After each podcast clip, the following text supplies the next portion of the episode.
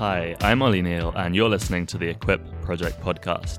The Equip Project is designed to help young people engage with the Christian faith in a thoughtful and reasonable way.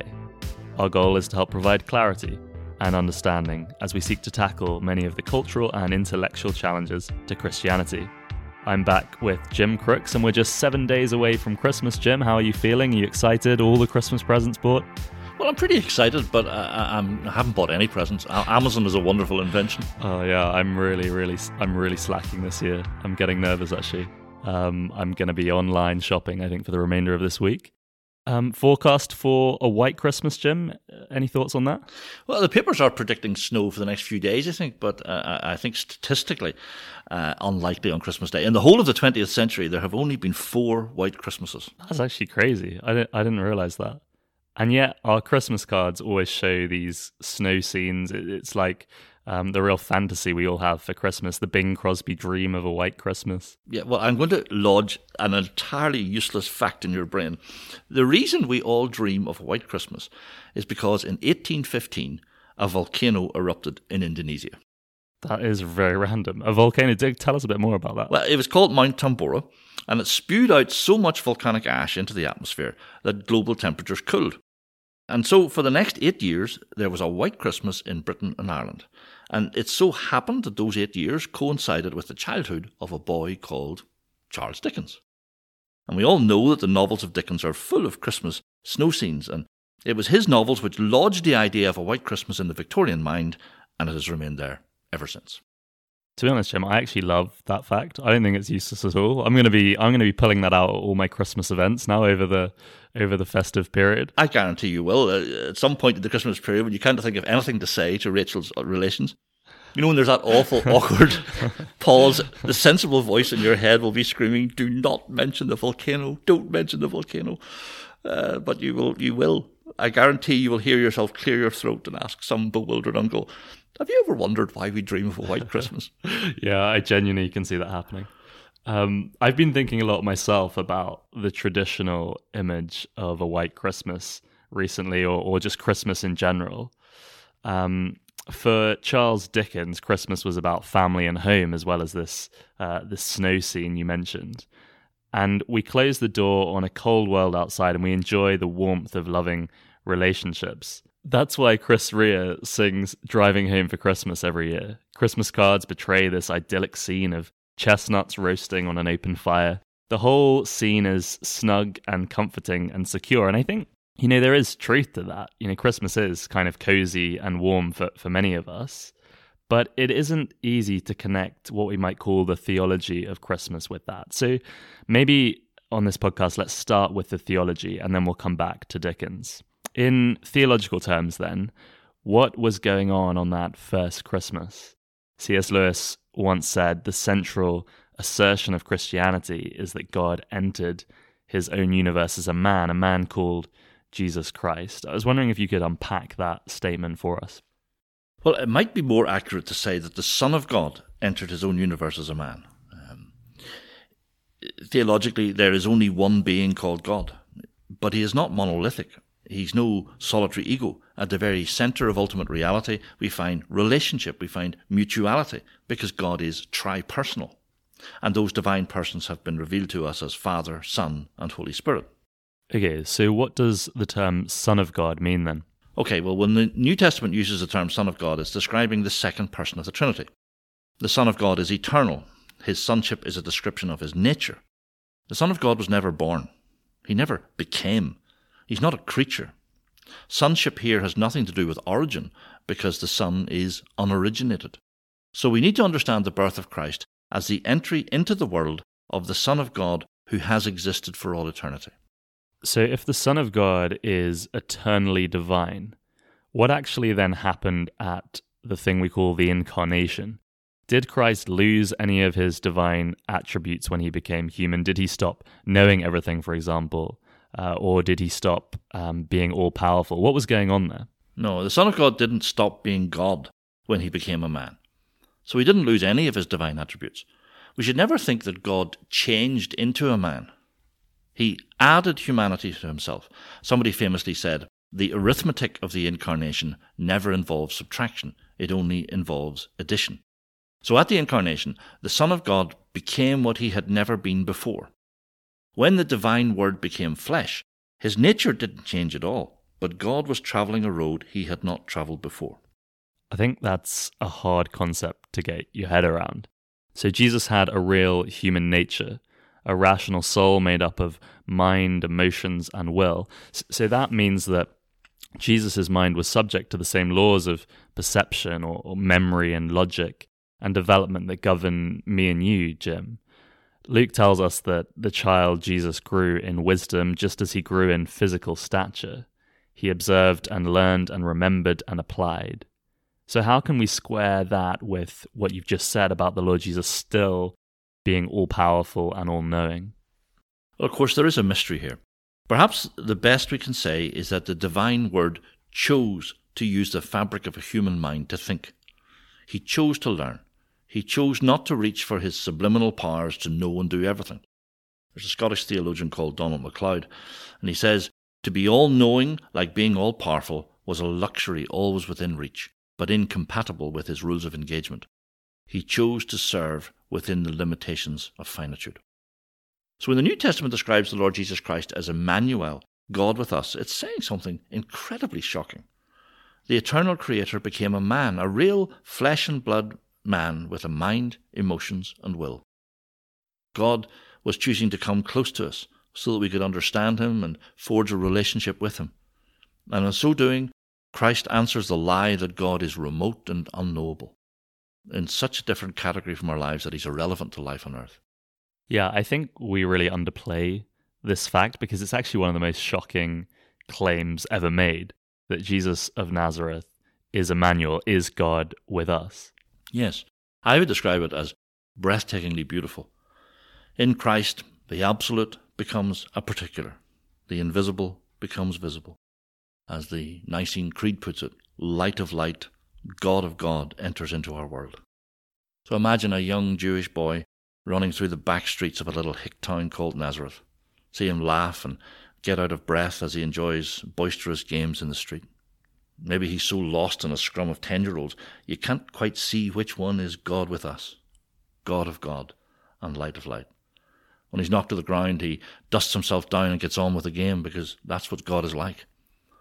Then fast forward a few years and see him as a full-grown man. He isn't carried around like some rich sultan propped up on satin cushions. He is no golden child.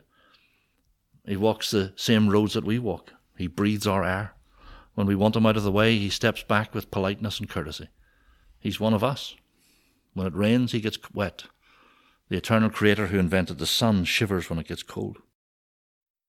You know, some people try to get their understanding of Christianity by, I don't know, visiting those grand cathedrals or examining priceless Christian art. But this story of the Incarnation is completely different from all those sorts of images.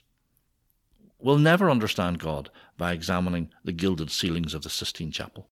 We'll never find his heart by watching the processions of the great and good walk down the aisle of an English cathedral.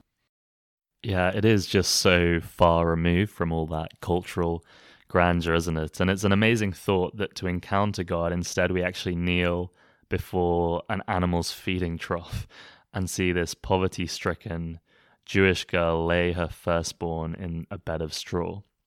And to think that's what God is like is, well, it's, it's extraordinary, Jim. It's mind-blowing. The Christmas story reminds us that the Son of God became poor and left behind all the outward manifestations of his splendor in heaven and, and gave it up. He became poor so that all he could give was himself. Yeah, G K Chesterton wrote a famous poem, and it contains this line, "Glory to God in the lowest." Uh, and the second verse reads like this, "Who is proud when the heavens are humble? Who mounts if the mountains fall? If the fixed stars topple and tumble, and a deluge of love drowns them all? Who rears up his head for a crown? Who holds up his will for a warrant? Who strives with the starry torrent when all that is good goes down?" It might be a good thing this Christmas for us to reintroduce ourselves to the real Jesus, if you like. Maybe if we stepped away from some of the medieval images, the icons and so on, and used the gospel records to encounter Christ for the first time. What, what do you think of that? Yeah, I actually I tried that experiment recently. I, I read through Matthew's Gospel and, and did my best to imagine I was encountering Jesus for the first time. And the first thing that hits you is the way he speaks. He has this ability to say incredibly deep things in a simple way. And not just simple, but memorable. He tells stories. Some of them are funny. All of them catch you and make you think. And he talks in such direct and passionate language. Yeah, I think that's a really, really cool approach, Jim. I, I'm going to try that myself over this Christmas period, because there's also his character. And I think there's just something unique and beautiful about the Lord's moral character. He's courageous and he's honest. He's quite fierce in his analysis of hypocrisy. In fact, the Lord basically invented the word hypocrite for us. But at the same time, he's never quarrelsome. When people want him out of the way, he steps back with politeness and courtesy. Yeah, I mean, I suppose the most obvious thing is that the, is that people enjoyed the Lord's company. He could get on with anybody, no matter what their social status was. Our Lord was very sociable. He liked people. But he never courted popularity. He never flattered. I love the way his human nature is like a laser, um, so that he can see the very worst in people, but in fact he sees the best in them. So he can see past us the insecurities in Zacchaeus, insecurities that made that man so hateful, and he could see what that man could become if only he could learn that he was accepted and loved by God. And Jesus could see past Peter's weaknesses and fears and see the rock that the Apostle Peter would become in later life.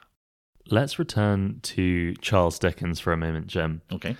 His novels paint this idyllic scene of chestnuts roasting on an open fire. The whole scene, as we mentioned, is snug and it's comforting and it's secure. And I've been thinking recently that there's, that there's a sense in which Dickens gets right to the very truth of Christmas, because Christ came to turn a cold heart into a warm, intimate place of friendship and fellowship. In a sense, this was Jesus's real destination, not just coming into the world, but ultimately into the believer's heart. Christ came with the express intention, in fact, of taking up residence in our hearts, and in doing so, establishing a warm, intimate relationship with us. I, I think that's a wonderful thought. Yeah, one, one evening he was having supper with his disciples, and he said to them, "Anyone who loves me will obey my teaching. My Father will love them, and we will come to them and make our home with them." I just love that phrase. We will make our home with them. You see, when somebody becomes a Christian, the third person of the Trinity, the Holy Spirit of God, takes up residence within their personality. And he builds that first-person subjective knowledge of God into our hearts. And that was always the intention for human beings, to live in intimate fellowship with their Creator. Of course, our sin ruined all that, but Christ came to restore the relationship between God and us in the intimacy of our hearts. I was thinking recently about one of the most famous uh, paintings ever uh, painted. It's by Holman Hunt, and he produced this painting called The Light of the World. Uh, and it pictures the Saviour knocking on the door of somebody's heart. And the door is covered in ivy, and there's no handle on the outside. And that's because the door of the human heart can only be opened from the inside. Christ will never invade our personalities by sheer force. He won't bang the door or knock it down. All you will hear is a polite knock. "Behold, I stand at the door and knock," says Revelation three and twenty. "If anyone hears my voice and opens the door, I will come in and eat with that person, and they with me." And that is an invitation to have fellowship with Christ.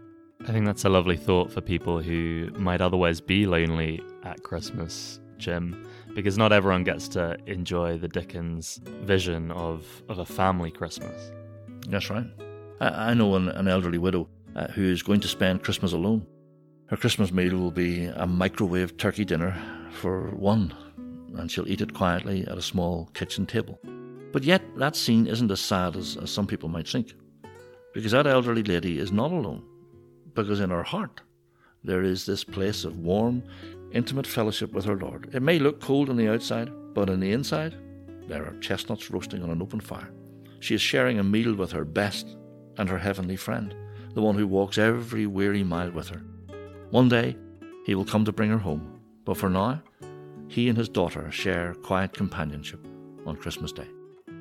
Thanks, Jim. Those are really helpful thoughts to carry with us into the Christmas period. I hope you have a wonderful Christmas, and I hope all of you listening have a great Christmas period and experience the real joy that comes with knowing Jesus Christ. We're going to be back on Christmas Day with a short Christmas reflection, but until then, we wish you all the very best.